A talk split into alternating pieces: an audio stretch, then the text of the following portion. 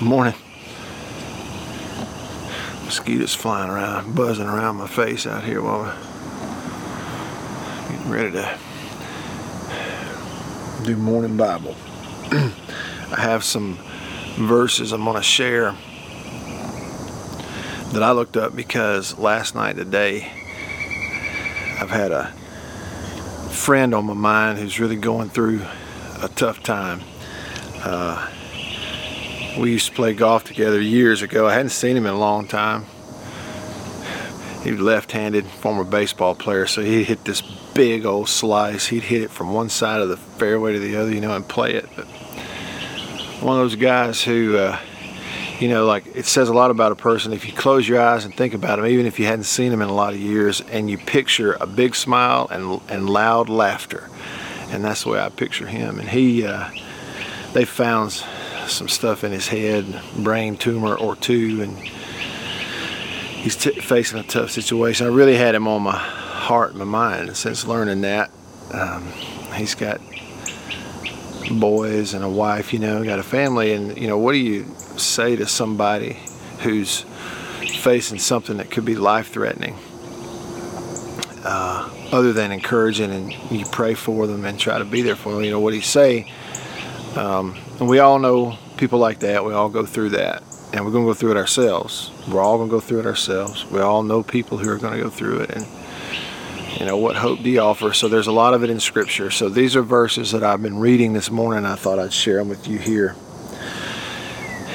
You know, it's not just old people, too. Uh, we, we have a family member on my wife's side who cutest little baby boy you've ever seen. I don't guess he's even a year old yet. And, uh, I got to meet him a few months ago, and first time he'd ever seen me in his life. Little baby just smiles at me, you know, from ear to ear. He won me over on first look, and you know they found something in his abdomen, and he's going through treatment and through a really tough deal, and hopefully the prognosis is good, but it is certainly not easy. So when people go through stuff, you know, what do you say uh, other than to be there, pray for them, love them?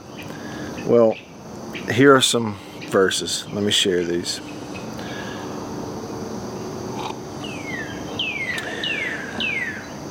All right, John.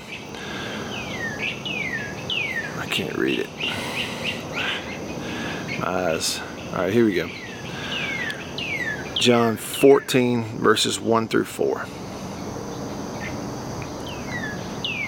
This is Jesus speaking. Let not your heart be troubled. You believe in God, believe also in me.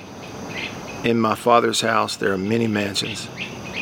If it were not so, I would have told you. I go to prepare a place for you. And if I go and prepare a place for you, I will come again and receive you to myself, that where I am, there you may be also. And where I go, you know, and the way, you know. You know, and when you read these things, uh, where the Bible's talking about eternity and talking about heaven, and Jesus is talking about heaven and paradise, it does really boil down to do you believe the Bible or don't you? And if you believe it, you believe the whole thing. And if you believe it, you believe what it says. And you believe what it says about everything, including about heaven. It really boils down to do you believe it or not? Uh, 2 Corinthians 12, 8 through 10. Concerning this thing, I pleaded with the Lord three times that I might depart from that it might depart from me. This is Paul with the thorn in the flesh. And he said to me, My grace is sufficient for you, my strength is made perfect in weakness.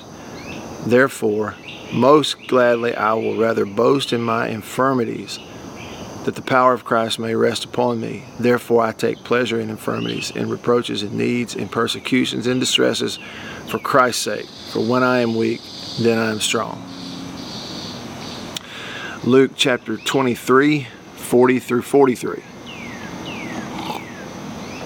These are the two thieves on the cross on either side of Jesus who's on the cross. But the other answering rebuked him, saying, Do you not even fear God? Seeing you are under the same condemnation? And we indeed justly, for we receive the due reward of our deeds, but this man has done nothing wrong. Then he said to Jesus, Lord, remember me when you come into your kingdom. And Jesus said to him, Assuredly, I say to you, today you will be with me in paradise. Do you believe what the Bible says or don't you? Uh, Revelations 21 4. And God will wipe away every tear from their eyes. There shall be no more death, nor sorrow, nor crying there shall be no more pain, for the former things have passed away. And then uh, finally, John 3:16. For God so loved the world that he gave his only begotten Son, that whoever believes in him should not perish, but have everlasting life. If you believe what the Bible says, it says if you believe in Jesus, then heaven's on the other side. And that is a text from my daughter Mary Liddy that says, Good morning. it's time for me to go.